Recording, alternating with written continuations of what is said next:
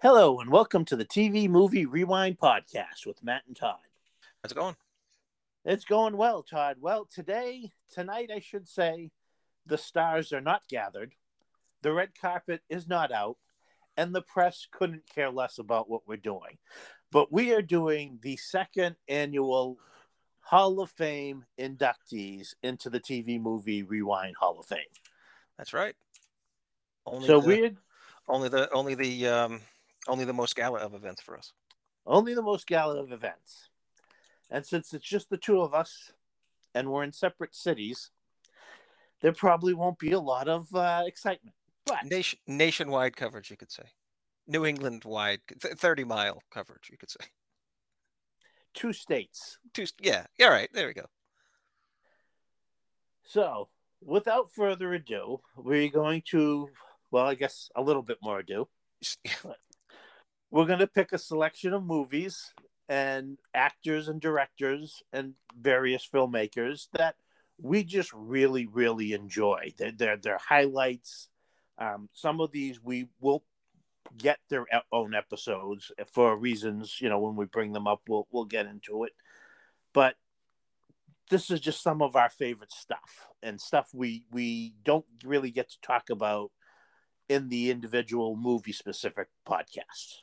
Yeah, I, I look at it as, as stuff that kind of helped shape um, our taste in movies such as they are, our taste in movies and film. Like these are these are the things that, at least for me anyway. I guess I don't want to speak for you, but at least for me, like, um, you know, the, the the inductees that we're going to pick and the things that we're going to talk about are just kind of like you know they're they're they're peppered throughout whether they're you know whether the actor or, or whatever is related to the movie that we're watching it's it's it's things that i'm kind of hope um, to evoke the same feelings that i get when watching some of these actors or you know oh they're in this i'm definitely going to watch it or so and so is directing and i definitely got to see it it's those sort of reactions Exactly. People we always enjoy seeing and movies we're never going to get tired of. exactly All right. So now, without any further ado, we're going to start with the movie category.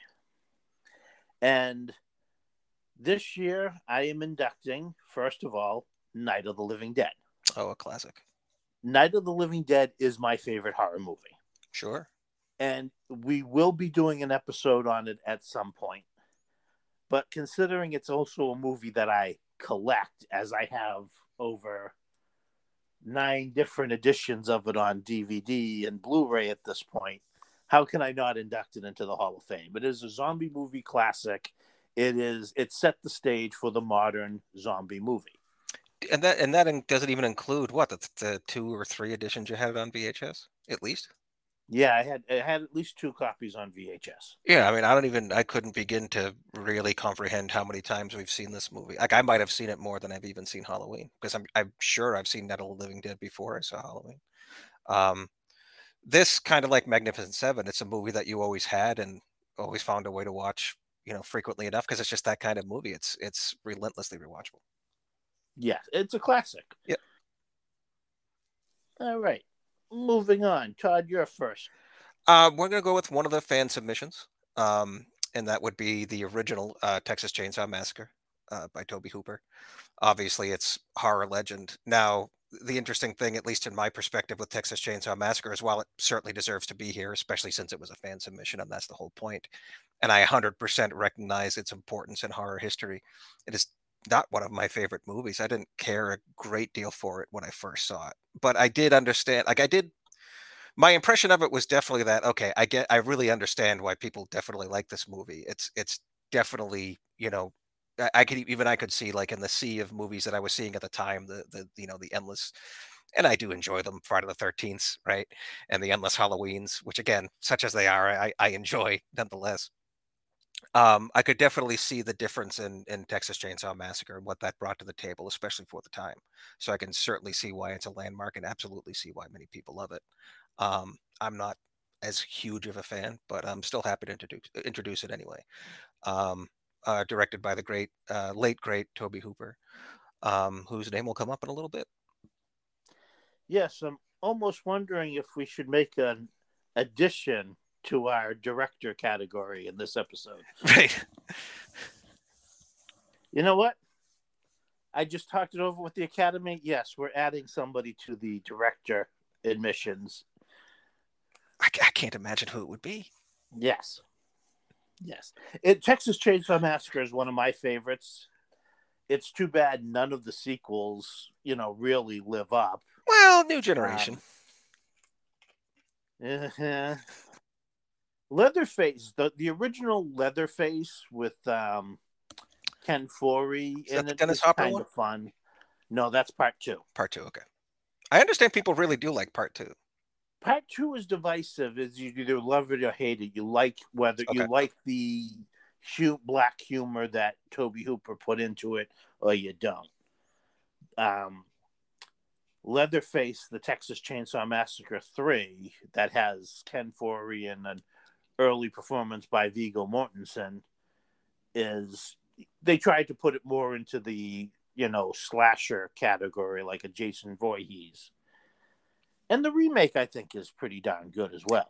Well, that's the interesting thing. Like, and and uh, to be honest with you, I got to see Texas Chainsaw Massacre again. I have to I have to see the original again. It has been a long, long time since I've seen it. Um, my tastes somewhat have changed. Not so much, not so much when it comes to horror, but my tastes have somewhat changed since the last time I saw it. And yeah, I you know I liked the remake. I liked the remake a fair bit actually, uh, such as it is. I did. Um, I know that's probably a crime, being Michael Bay produced and all, but yeah, I, what can I tell you? All right, moving on. For me, Star Wars: A New Hope. Oh yeah. Don't have to say any more than that. No, really. There's nobody our age that isn't wasn't a huge Star Wars fan. It was originally my favorite movie. It's Star Wars: A New Hope. Fantastic. Didn't go with Empire. No, to me, Star Wars is still my favorite. I flip back and forth between the two. Sometimes it's Empire, sometimes it's A New Hope. Um, as far as like a third choice, oh, Rogue One was so good. Um, but yeah, no, I, I flip between the two, um, whether it be Empire or A New Hope. And obviously, I mean, I don't have to tell you, New Hope is amazing. Everybody knows that. Um, uh, so me next. Yes. So this is something I won't go into huge detail because we covered it in two two episodes, back to back episodes, um, just a short while ago. And uh, although these were technically on TV, I do consider them movies because the TV audience certainly did. Um, V and certainly given the budget and, and everything that was was involved in it, um, both V and V the Final Battle. Um, that's kind of cheating. That's technically two movies, but I consider them pretty much linked together.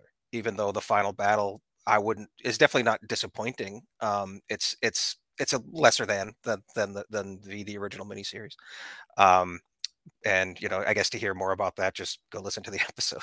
I'm not going to bore you with more detail. All right. My final entry in the movie category before I get into TV is the classic Cool Hand Luke. Oh hell yeah! And if you didn't agree with me, all I could say was what we have here is failure to communicate. That's right. Um, yes, quoted at the beginning of the um, of the great song "Civil War" by Guns N' Roses many years later. This is just one of those all-time classic movies. Yep. Um, I don't. I doubt we'll ever cover it as its own episode because it doesn't quite fit in, but we might. It it it's just such a great movie, and it's one of my favorites that um, I had to have it in here. And I wanted to um, bring something in out outside of a genre film. We're usually Yeah. covering genre films, Right.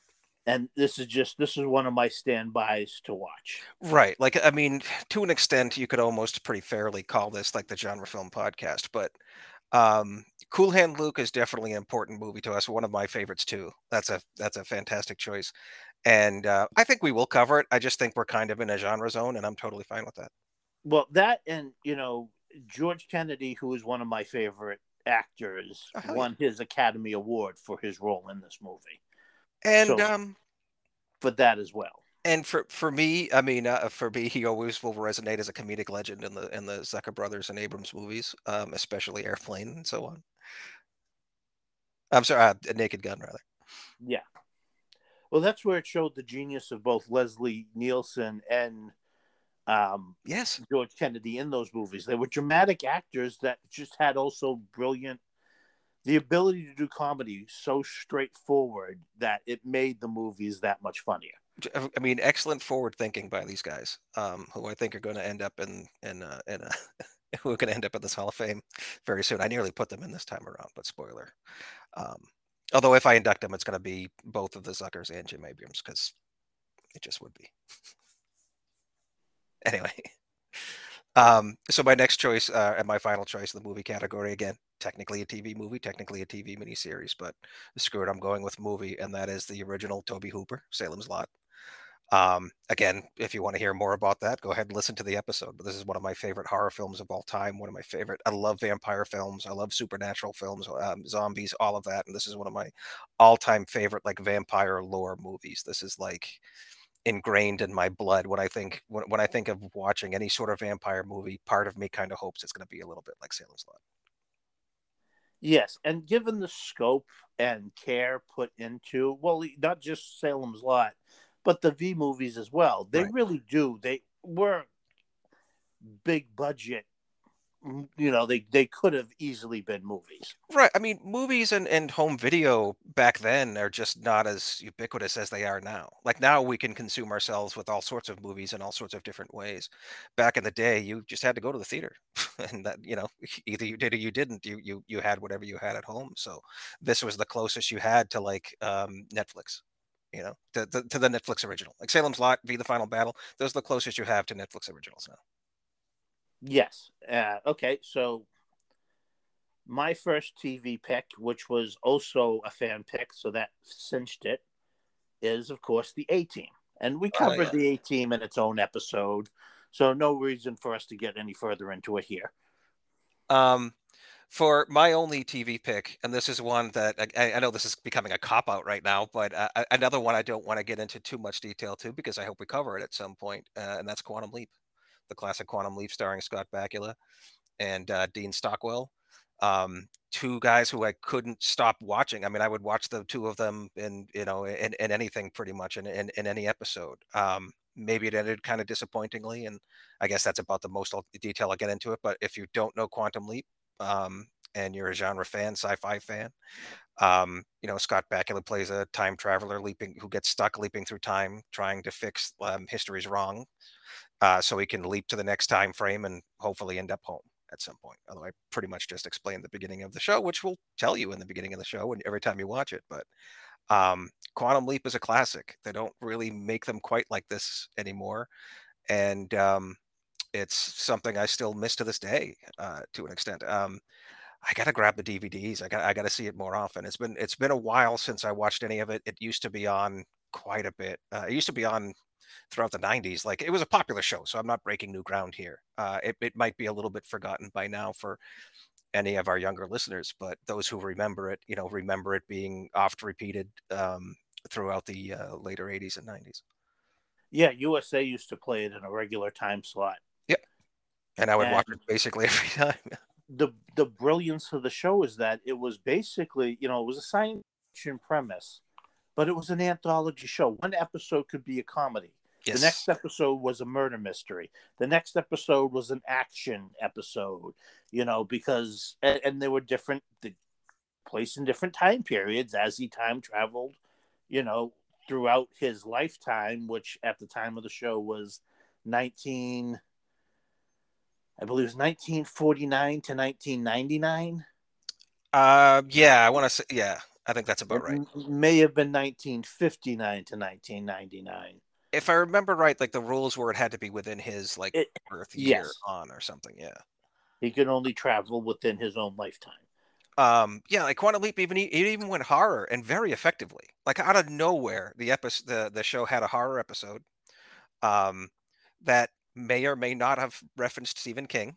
It's it's not entirely clear, but there's definitely a nod to who appears who could be Stephen King. Uh, not the person themselves, but at least a reference of the actual person. But it's a it's an episode that goes pretty. I mean, it's not. It's still a you know a, a nighttime weekly you know show, so it's not like it went gory or anything, but it went effectively creepy out of nowhere. You know the episode yeah, I'm talking about, right? Yes, it was a great show, and it's unfortunate that it didn't have a great ending. Correct. That's probably that's really the only complaint I have is that you never really got mu- as much of a satisfactory ending as you would have hoped. that was even you know the show was even refer- uh, referenced in another one of our favorite shows, Always Sunny in Philadelphia. Yes, that's right. Where they, they're even convinced that Scott Bakula is there as he leapt into somebody's body. Yes, that's which, right. I completely forgot about that. Yeah, which shows they didn't pay too much attention to the show because they wouldn't have seen him as Scott Bakula if he had. This is true. This is true. That's right. He would only see. um I guess. Well, I, you know, we'll talk about that when we do the Quantum Leap episode. All right. Um, my next one was again, it was a, a fan pick, and it's a beloved sci-fi show that only ran one season, Battlestar Galactica. Oh, so the original, okay. Yes. Although that was my, I picked the original, and I assumed when the fan put it in, he was talking about the original. So it's the original that's getting put in. Yeah, yeah. I, mean, have nothing I, against the remake. I, I never, I, I, I, I never, never watched, watched it. it. much. But yeah, uh, yeah. I, I never watched. Sad to say, I never watched it. It, it was a little bit. Um, it was a little bit more like Star Trek, except I actually saw episodes of Star Trek, right? Because Star Trek was just so heavily ingrained into the culture for a while, it was hard to avoid it. And I'm not going to tell you I didn't like. Star- I enjoyed it. You know, I would watch the occasional episode with you, though. I think I've maybe only seen, aside from the movies, 30 episodes for the entire you know run of every everything of Star Trek 30 40 you know well maybe more because we did watch we did watch Enterprise anyway but for whatever reason I, I never got into not because I didn't I never really tried like I never watched the new Battlestar Galactica but it became a cultural ph- phenomenon in and of itself um more so than the original series I suppose but oh, um definitely. yeah I mean it certainly lasted longer but yeah the, the, the remake show brought in an, a, a, a non sci-fi following the way Next Generation did. There were a lot of people who didn't normally watch science fiction that jumped on board to Battlestar Galactica. Yeah, like I, re- I remember we watched the um, like the I guess what would have been the pilot like mini series, mini movie or something like that. Uh, yeah, right before like, mini series. Yeah, it was something like several months before the show. Maybe they didn't even know it was going to be a show yet began, and I just never ended up actually watching the show. But I, um, I, I would always hear like my friends and stuff talking about it, reference it all the time. So I would, I guess we could induct them both as the same. Co- you really can't have one without the other. Um, um, but yeah, the original man, I, I don't know how old I was, but very old when I realized that it was only one season because it seemed like it was on all the time. I mean, we saw it in reruns, but it seemed like it was in constant rerun that I just assumed there were multiple seasons of it. But it was a fun show to watch, and it was Star Wars on our yeah. TV. Yes, yeah, with with um, very top end effects, especially for the time. Um, although they were done not by Industrial Lights and Magic, but people who worked there, like Len Dykstra, right? Yes. Yeah. All right. Um, that wraps up the TV movie entries.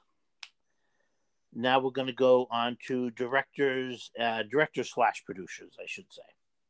Okay. And we're going to start with Steven Spielberg. Nothing more needs to be said. Steven Spielberg. Right. Uh, exactly. Yeah. Uh, I mean, we'll probably, well, we'll certainly end up talking more about his movies as we go. But right. I mean, it, you know who Steven Spielberg is.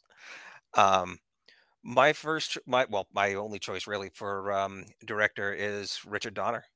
Um, Richard Donner, uh, you know him and love him. If you don't know who he is, you more than likely know his movies.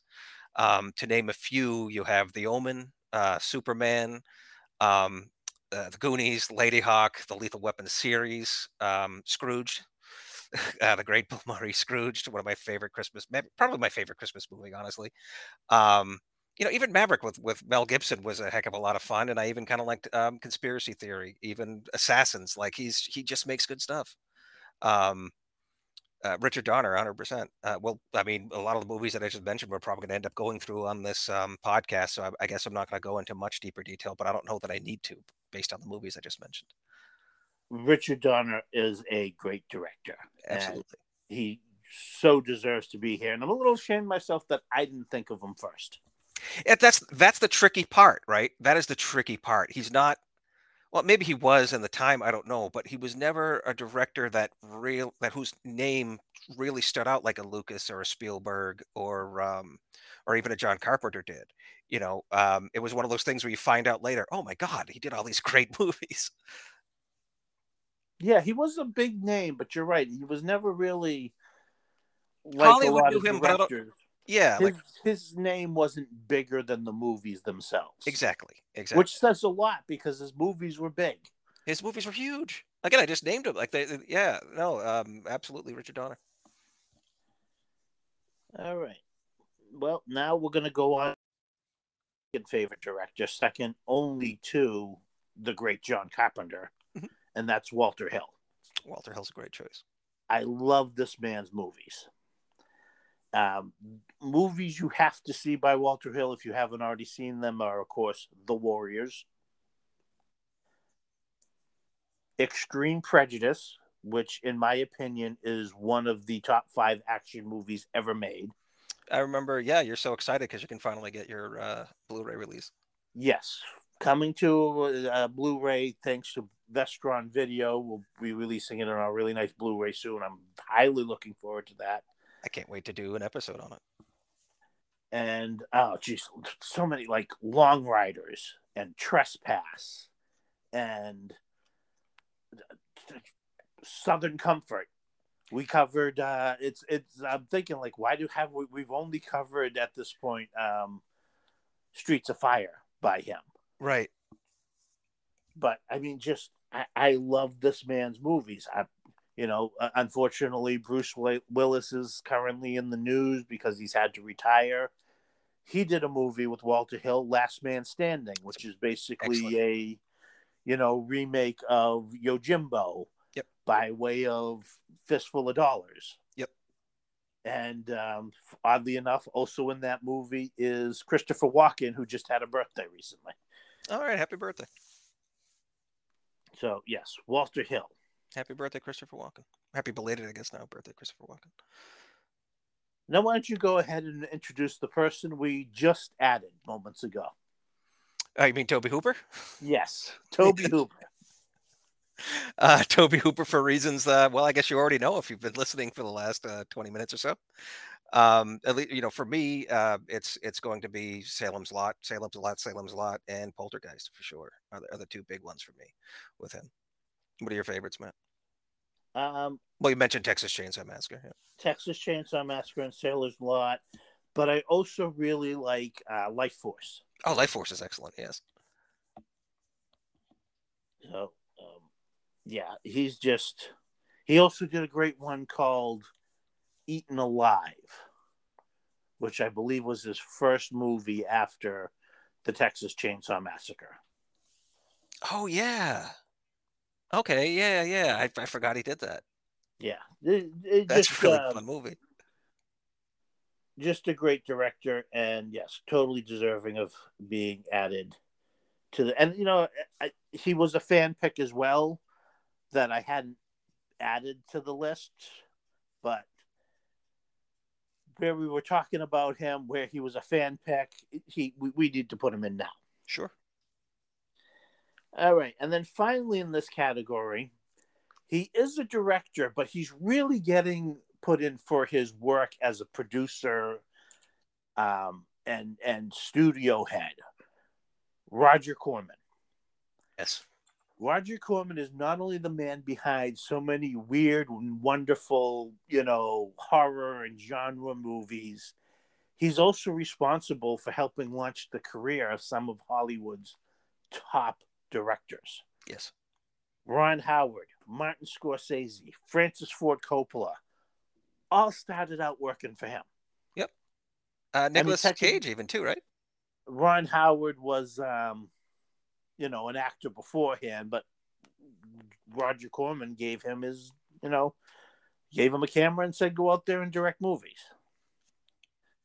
Uh, you know, plus, you know, Dick Miller, Jack Nicholson, actors that, you know, really came out of the Roger Corman studios. I mean, there, there uh, are, and, and Shout Factory has a Roger Corman, the Roger Corman film library, because there's so many fantastic films with this man's name on it. Oh, I mean, well over a, well over a hundred, I imagine. And Right? you know, I, because he directed some stuff himself. Uh, one that comes to mind is a is a pretty cool western called Five Guns West. Oh, that is a good movie.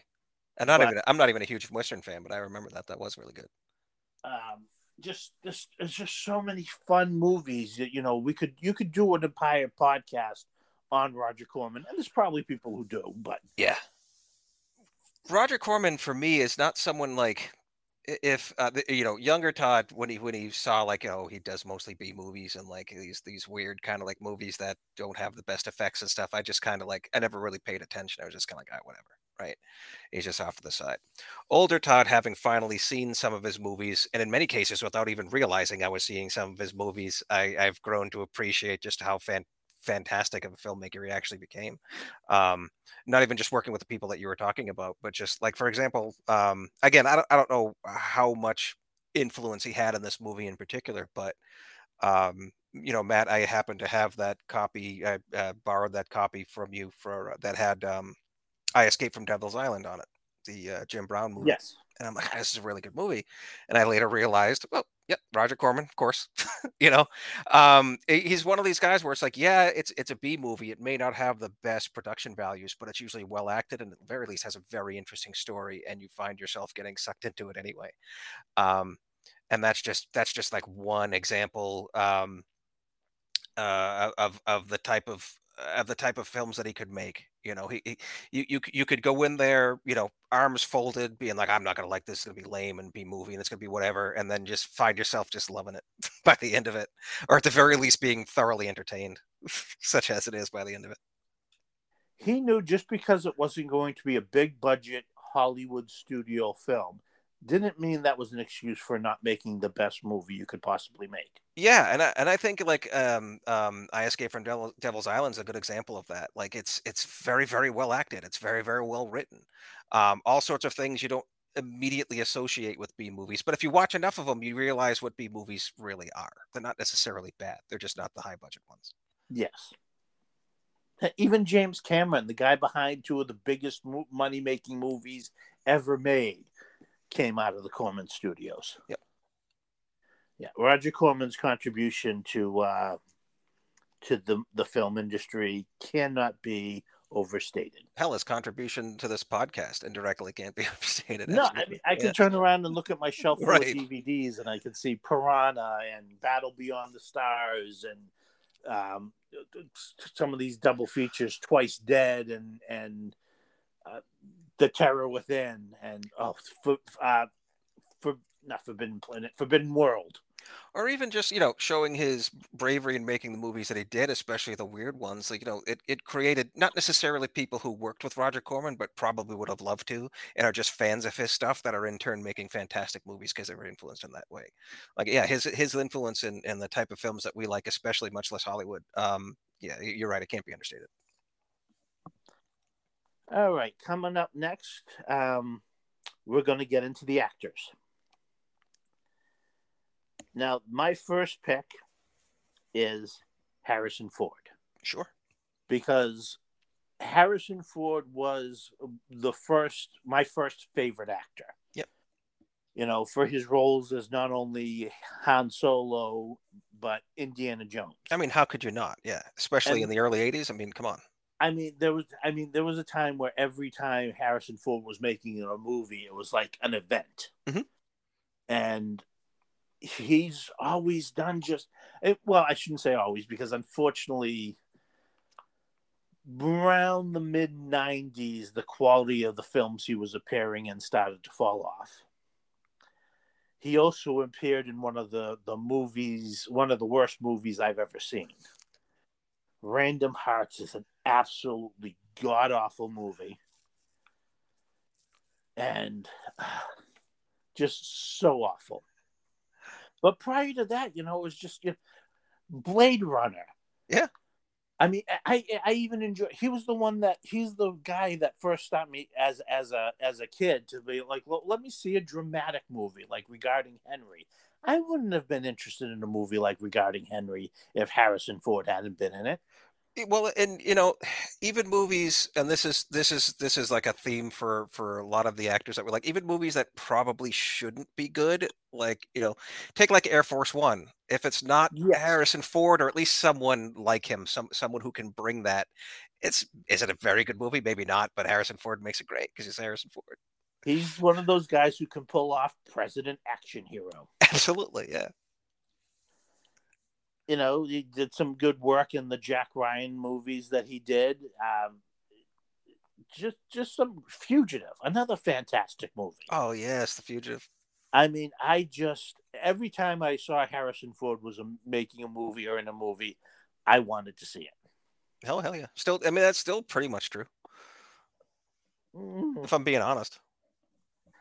Well, again, um, I didn't much care for some of his his his later work. Like, I didn't think Firewall was that good. Um, I, I Random Hearts was a terrible movie. Six Days, Seven Nights?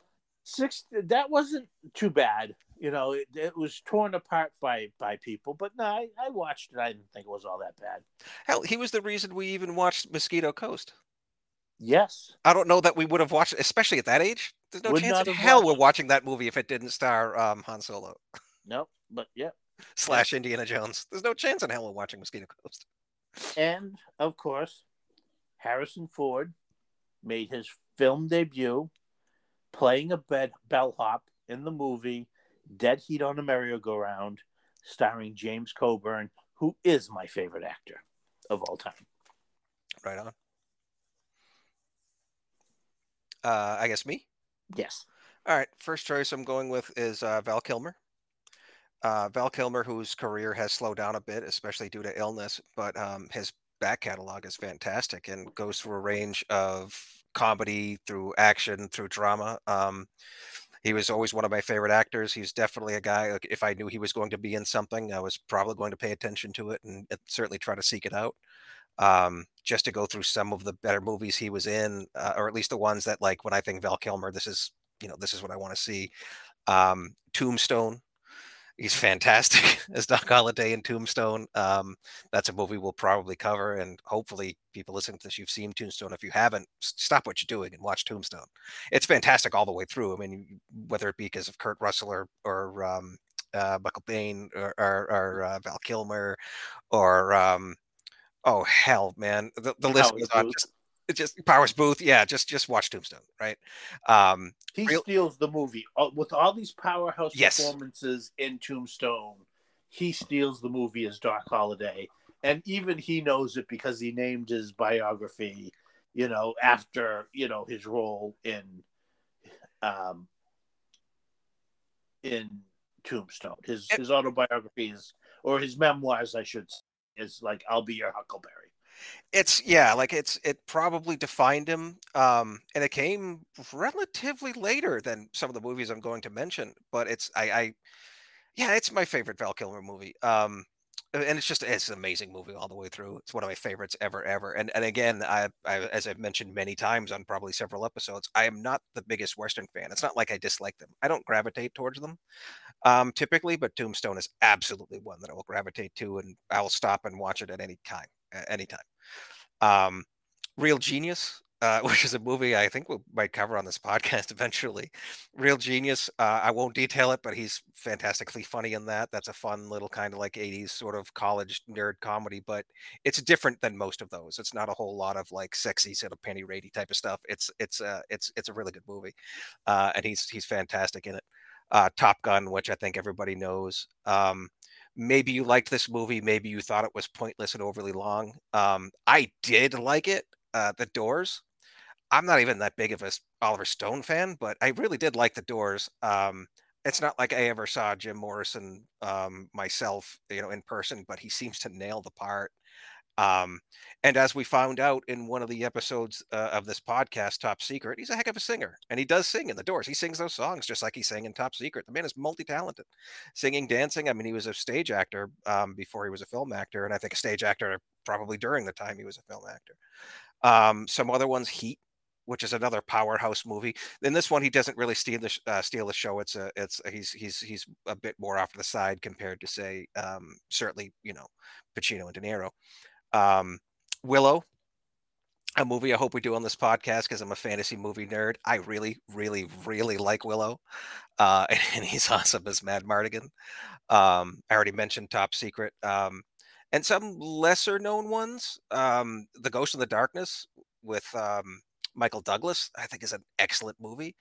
Um, Kiss Kiss Bang Bang is one of his more recent ones. That's that's one that like people know and and love. If you haven't heard of it, check it out, uh, seek it out. Especially if you kind of like you know the the the kind of crime you know comedy type of stuff. Um, and then uh, a fun horror movie in Mindhunter. Uh, it's one of my favorite movies of. It's almost a guilty pleasure in a way. Is it the grandest movie ever? No, but it's sufficiently creepy, sufficient, just the right amount of gore, um, just the right amount of like '90s slasher movie. Um, like it's it's a very '90s slasher movie, but it's one of the better ones. And it takes its cues from the classic, and then there were none. Exactly. Yeah. Like it's it's a it's a good '90s slasher movie. No, Val Kilmer is definitely a great actor. He even made a quick appearance in the final episode of Psych because he was so much yes. talked about in that movie, you know, that show. They just kind of snuck him in there at the end. And rightfully so. All right. My pick, we actually watched a movie with his gentleman over the weekend. And every time I see he's in a movie, I know I'm in for a good time. Fred Williamson. Oh hell yeah, the Hammer. Fred the Hammer Williamson, football player turned action movie genre star, and he's just so much fun to watch. Most people are going to know him from his appearance in From Dusk Till Dawn, mm-hmm. where he played one of the truck drivers who's telling his story about Vietnam as Tom Savini's turning into a vampire behind them. Right. Um, I, I actually watched two movies with Fred Williamson over the weekend. We watched Hell's Heroes, and The Inglorious Bastards 2, and I watched uh, Take a Hard Ride, which is a Western that stars him and Jim Brown. Oh, right on. But he was in a ton of the black exploitation movies like Black Caesar and Hell Up in Harlem. And he's in a great movie called Original Gangsters. Oh, yes. Which was Expendables like 10 years before they made the Expendables. Before the Expendables put all the 80s action movies together in one action movie actors in together in one movie. Original Gangsters put all the black exploitation action heroes together in one movie. That movie has got Fred Williamson, Jim Brown, Richard Roundtree, Ron oh. O'Neal, and Pam Grier all together. Oh wow! Yeah, that's a powerhouse of a movie. What's the name of it again? Original Gangsters. Original Gangsters. Yeah. Uh, um, I think I've basically they come, seen that. They they come together to take on as adults to take on the gang that they founded in their youth that has now gone yes. gotten out of control and terrorizing a neighborhood in Gary, Indiana. Yes, yes, I should watch that again. I remember watching that with you a while back. It's that a blast of a awesome. movie. Yeah, that was awesome. Uh, and I should and say that is an awesome movie. That and so many other. He appeared in so many of my favorite, uh, you know, Italian exploitation sci-fi movies too. That, you know, he he's and even recently he's still kicking butt in action movies like VFW. Oh, VFW is awesome. Yes, definitely. People check out VFW. Yeah, if you're a fan of this podcast and the movies that we've been talking that we're talking about, yeah, definitely check out VFW. That's a fun movie. Yeah, Fred Williamson into the Hall of Fame. Hundred percent. And and here's a cigar for you to chomp on because he's almost always chomping on a cigar in those movies too. That's right. Um, the next I'm going with is a fan suggestion, but uh, I have no obviously no problem uh, recommending Rutger Hauer um, into the Hall of Fame. Um, Rutger Hauer, to name a few of his movies that I particularly love, um, The Hitcher, He's amazing in The Hitcher, which is another great horror movie. If you're not familiar with The Hitcher, um, maybe you only saw the remake, if at all. Uh, definitely check out The Hitcher. That is a fantastically creepy movie. His performance in Blade Runner is outstanding as his, well. Exactly, Blade Runner. Um, Nighthawks with Sylvester, Sylvester Stallone's a really great movie. Um, Ladyhawke, which we've done on this podcast, he's fantastic in that. Um, a really fun sci-fi um, sort of predator, almost alien kind of clone in Split Second. um, which is a movie that maybe we'll cover later in this podcast because that was a really fun movie. I remember we had a blast with um, back in the day. I've seen it again recently and I still like it. Um, is one of his more recent films, which is just kind of like a weird, out there but very entertaining hobo with a shotgun. Yes. Um, so yeah, flesh and blood or flesh plush blood, if you prefer. um, yeah, Rutger Hauer. He, I mean, his career was not as big as it was in his home country uh, here, but again, I mean, I just listed off some uh, pretty great ones, and, and I, I have no problem recommending any single one of them. Yeah, yeah, fan, like you said, he's a fan suggestion, but we definitely would have put him in there. He'd made it in eventually. Yeah. Yes, for sure. The, the the fan suggestion just moved him up the list. Yep. All right, moving along. Last year and until now, there's only been one woman we've added to the Hall of Fame so far. Mm-hmm. Nancy Loomis slash Keys, or as her, her her real name is Nancy Keys she's known as Nancy Loomis. That's what she's credited as in her film appearances. So it's fitting that the next entry would be somebody who worked with her at least twice that I can think of Jamie Lee Curtis. Mm-hmm. And okay. what again, what can we not say about Jamie Lee Jamie Jamie Lee Curtis? Yeah, exactly. Still um, like it fighting Michael Myers 40 years later. Yes, right. Michael just will not leave her alone. And depending on which, you know, Halloween choose your own adventure she took, uh, you take, um, she may have come back from the dead, I guess, uh, or, or, you know, yeah. Um, yes. Forget about how many times Michael Myers has seemingly been killed. We know she's been this possibly killed at least twice. Right. She keeps coming back. She's just so, she's just so badass. It just doesn't matter. Um, she's uh, she's really funny too. Like um, she's excellent in, in Trading Places, um, and great in True Lies. She's a fantastic and, actress. Her and Arnold Schwarzenegger in True Lies. So yeah, the range is there. The range is absolutely there. Yes, I mean she she she started out and was one of the originals. You know when she made Queen, she, Queen mm, became right. Known. Like, was that invented for her or no? I wouldn't think so. I I don't know, but she's one of was one of the most play. I think when the term started to come about, I think she was like the first one. Yeah, right. Because you know she she made all those horror movies, and she moved away, and you know, but she always gives a fantastic performance. And like you said, she can do drama, she can do comedy, she mm-hmm. can do action, and she can do horror. Yep. Oh, of course she can do horror. Yeah. Um, yeah, definitely. Um one of my four one of my favorite maybe my favorite non uh you know non halloween iteration of uh, jamie lee curtis's work is probably true lies yes that's a really fun as hell movie um with really several fantastic actors in it but definitely seek out true lies if you haven't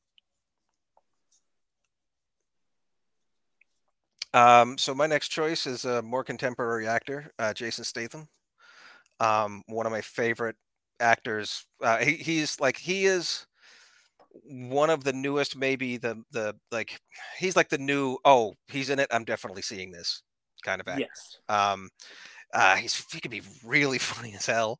Um, he's an excellent action star. Um, originally a diver, I think, or a swimmer anyway. Um, an, a tremendous athlete nonetheless.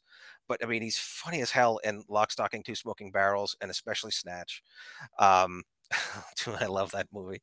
Uh, the Transporter, the first one, fantastic movie. Not as much of a fan of the later ones, but it still has Jason Statham. So what the hell? Um, I enjoyed the hell out of Crank. Not so much Crank 2, but pretty much he's the reason I saw it. Um, uh, I was already getting into him when when Ghost of Mars came out, but I think that was one of his first like American American starting roles. That's when he was in like the one with uh, Jet Li, which is a really fun movie. Then you and have the movie, War, which he was in with Jet Li, which is a really fun movie. It's a really fun movie as and well. The Expendables, which he was in with Jet Li. It was the Expendables, which he was in with Jet Li and Arnold Schwarzenegger and Sylvester Stallone. But I mean, we know the Expendables, right? Um, uh, relatively recent, really, really fun movie like the Meg. Um, the the Death Race remake, um, Hobbs and Shaw, like it, that's a great movie with The Rock, uh, Dwayne Johnson. Um, I even saw, and didn't hate as much as I probably should, solely because he was in in, in the name of the king, a Dungeon Siege Tale, like the infamous Uwe Boll. Um, like maybe I should trash that movie more. I probably should trash that movie more, but I can't because Jason Statham's in it, and that's like he's he's the guy now. Like, he's the one. Yeah, if if Statham's in it, we're gonna check it out. I'm gonna and give it a shot. I don't care who's directing it. I will give it a shot. Check out Wrath of Man, directed by Guy Ritchie. It is yes. fantastic. Wrath of Man is fantastic. Yes, I remember you um, pointing that out. Um, and it's a much more savage, dramatic role than the action movie. I mean, it's an action-oriented movie, but it's it's much darker and much more intense than what you normally see Jason Statham in. Definitely, yeah. I mean, the, the, the vast majority of his catalog is going to be action, right? Um, and that's fine. He's fantastic in it. But again, the man has range. Uh, and, and, again, especially com- comedic, like he's he's damn funny. he's damn funny when he wants to be, but he's got just the right amount of swagger. He's got that Harrison Ford, Kurt Russell kind of swagger, uh, Bruce Willis, you know, kind of swagger that that's just like it's going to draw me to anything he's in. Yes, definitely, absolutely. Jason Statham's great. Also, that's also a fan suggestion, but again, I I'm absolutely yeah. Yeah, he's going to be in here anyway, so yeah. Um, now previously, Todd, there's only two women we put into the Hall of Fame. Mm-hmm. Uh, Nancy Loomis and Jamie Lee Curtis. So fittingly, this next actress, who I adore, she's absolutely gorgeous. She's been a scream queen, not quite as long as Jamie Lee Curtis, but she is deeply entrenched in the horror genre. She actually played the same role originated by Nancy Loomis. That's right. Danielle Harris. Yes. I love Danielle Harris. I she's she's incredibly attractive, incredibly talented, and she she has she's she's in the movies we love. You know, yep, they're not all great, but she has no problem being identified as a scream queen, which is something you know not a lot of actresses like. But I mean, she she debuted in the Halloween series. She had a recurring role on Roseanne. Um, she in so many, you know, she another great movie that we both love. We'll eventually cover Last Boy Scout. Yes, Last Boy Scout's uh, a hell of a lot of fun movie. Daylight, which you know we enjoyed, oh, featuring oh, Daylight's great. I like that movie a Sylvester lot. Stallone. She's yeah. just in a ton of, and, and anytime I she see she's in something, I'm like, I'm going to check that out. She's had a recurring role in the Hatchet movies. Yes, which, those know, are fun kept, too. Which have kept the slasher genre alive. You know, playing almost the the Jamie the Laurie Strode role in the Hatchet movies. Yes, exactly. Yes. Um, yeah. No, Danielle Harris is great. Um, did she did she debut as Jamie Lloyd? Like, was that her first movie? I know that was her film debut. I don't know if she did any TV before then. Okay, yeah, because she was a what ten younger. Um, she's your age, I believe. Right, and that's that's what I'm about to get at. Like, basically, she was like about ten or so, I think, in um, Halloween four, and then she grew up, and she's looked exactly the same for the last like thirty years or so um because she's playing like uh she's playing yeah she's playing annie brackett in the in the uh, halloween remake. And she's playing like a teenager. And yeah like she hasn't she hasn't changed uh she hasn't changed a bit ever since. No danielle harris is a great choice um in some amazing horror movies. And yeah keep uh, you know still bringing it. Yeah and she's uh, and, uh, again another i bring it back to she even appeared in an episode of psych. Oh she did. Which episode? Do you remember? The one where they're investigating. It's um the, the name of the episode is. Is it Feet Don't Kill Me Now? No. Yeah. No. yeah. Well, no, we but she she plays a lab assistant at a pharmaceutical company. Oh, okay, I remember that episode. Yeah, she she's hitting on Sean, and first Sean suspects her of, of the murder, and he's she's like no, and She gives her alibi. He's like, "Oh, great! Now you and me back on dirty." That's right. I remember that. I remember that episode. Um, I, I guess so. Me next. Yes. So, um, someone who really doesn't need any explanation, um, Carrie Fisher. Um, Carrie Fisher, um, primarily, of course, because of the the great Princess Leia, the great character Princess Leia. Um, Star Wars, I don't think I need to explain, is a huge part of cinema history, and Princess Leia, in particular, a huge part of that franchise. Um, one of the best written characters, especially throughout a franchise as long as it is. Um, because because Star Wars can be hit or miss with some of its own characters, right? But she is Princess Leia is maybe the most consistently written for the entire franchise. Um, she's always got it handled, and Carrie Fisher does an amazing job of just bringing that character to life forever. You know, um, no one will ever be able to do it. I don't care how it's done. Um, no one could have ever done it as well. I don't think. Um, she, you know, to to bring such life to that role uh, with so much going on in that movie and so much of the backstory um, is just really a hell of an accomplishment. Um, so absolutely, Carrie Fisher. All right. And to bring the show to a close, because we're well, we're not running out of time. We can go as long as we want, but I'm probably. sure people are getting tired of hearing us. Yeah, probably shouldn't go. Yeah. the original action heroine, Pam Grier. Oh hell yeah! You know, uh, a lot of people look at Sigourney Weaver, which isn't inaccurate. You know, she in the big screen, you know, her turn as Ripley really brought home the action heroine. But Pam Grier was doing it before that. Pam Grier was headlining movies in the seventies, you know, as as a as a as a um, kick-ass action heroine, taking it to the man. That's right, Jack. And she's, you know, she's got uh, two John Carpenter movies under her belt. You know, played uh, in Escape from L.A. and Ghost of Mars, so that puts her with Jason Statham and Kurt Russell, two other inductees. And you know, she's she's an icon. Oh hell yeah! Um, icon for what? F- five decades now? Yeah. Jeez. Yeah. And she still looks good. Hell yeah. But I mean, you know, Jackie Brown, everybody knows Jackie Brown. We're eventually going to get to class of 1999 where she gets to play a Terminator, basically. Right. I mean, just some fantastic stuff. So, yeah, Pam Grier, um, our last entry in this year's Hall of Fame inductees. Congratulations, Pam Grier.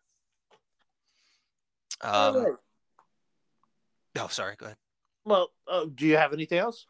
Uh, no, no. Um, no, I don't. I really don't. I, I yeah. Um, anything more should just end up in episodes starring, you know, everybody we just mentioned, pretty much. Right, and this, like I said, this gave us a chance to mention some movies and some actors and actresses that we haven't really had a chance to get to yet, even though we we know we will and some that just may not pop up in the podcast for various reasons. Yeah.